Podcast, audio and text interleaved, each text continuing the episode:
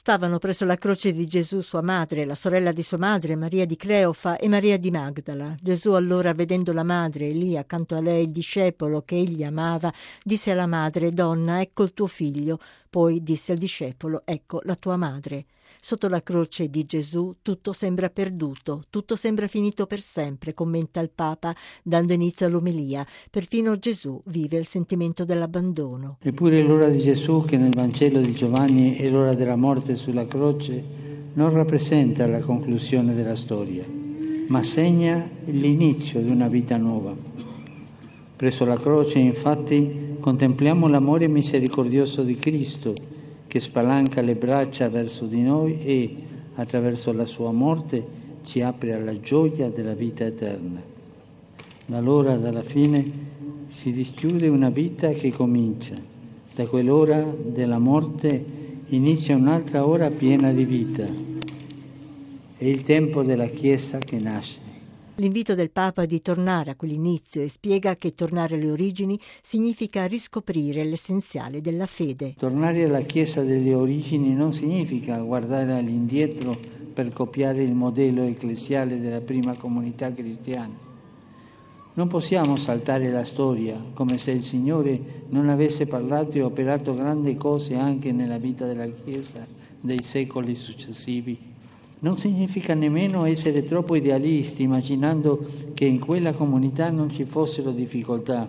Piuttosto, tornare agli origini significa recuperare lo spirito della prima comunità cristiana, cioè ritornare al cuore e riscoprire il centro della fede, cioè la relazione con Gesù e l'annuncio del suo Evangelo al mondo intero. E questo è l'essenziale. Questa è la gioia della Chiesa, evangelizzare. Il dolore dei primi discepoli davanti alla croce si trasforma nella gioia dell'annuncio, prosegue Francesco. La loro preoccupazione non era il prestigio della comunità o la ricercatezza del culto, ma dare testimonianza del Vangelo. La vita della Chiesa, osserva, è un grande futuro da costruire. Non può bastarci una fede fatta di usanze tramandate, di solenni celebrazioni, belle occasioni popolari momenti forti ed emozionanti.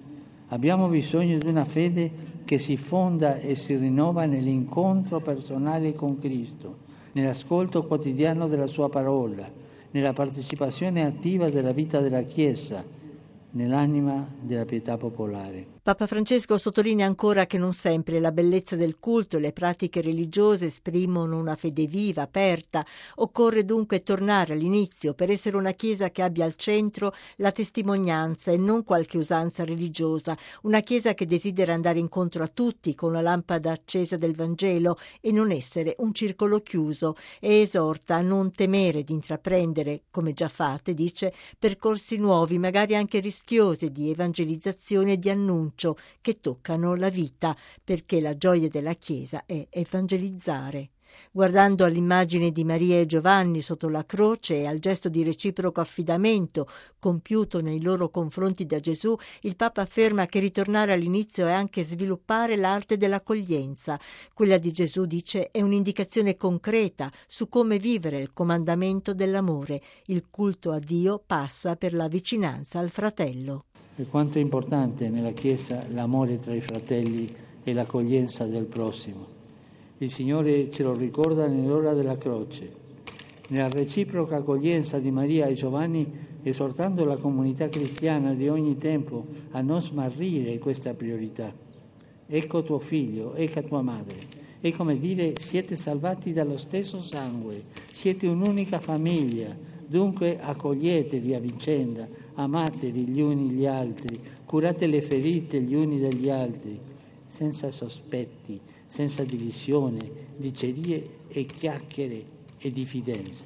L'accoglienza reciproca è una sfida innanzitutto per le nostre relazioni ecclesiali, prosegue il Papa, perché portare frutto dipende dalla nostra comunione fraterna, ma è anche la cartina di tornasole per verificare quanto effettivamente la Chiesa è permeata dallo spirito del Vangelo. L'accoglienza, avverte, non può esercitarsi solo tra noi.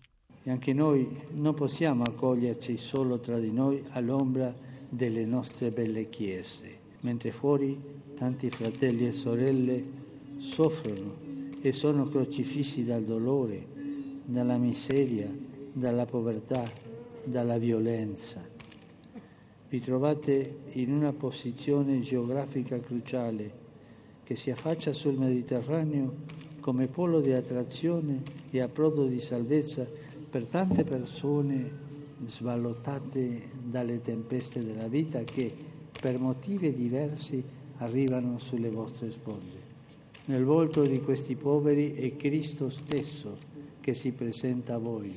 Compito della Chiesa è dunque accendere fuochi di tenerezza quando il freddo della vita incombe su coloro che soffrono. Il Papa pensa con gratitudine ai tanti missionari, sacerdoti religiosi e religiose, fedeli, che hanno continuato a diffondere il Vangelo annunciato qui dall'Apostolo Paolo e conclude rinnovando l'invito a tornare all'essenziale, all'amore di Dio che ci fa uscire e percorrere con gioia le strade del mondo e all'accoglienza che è la nostra testimonianza più semplice e bella nel mondo.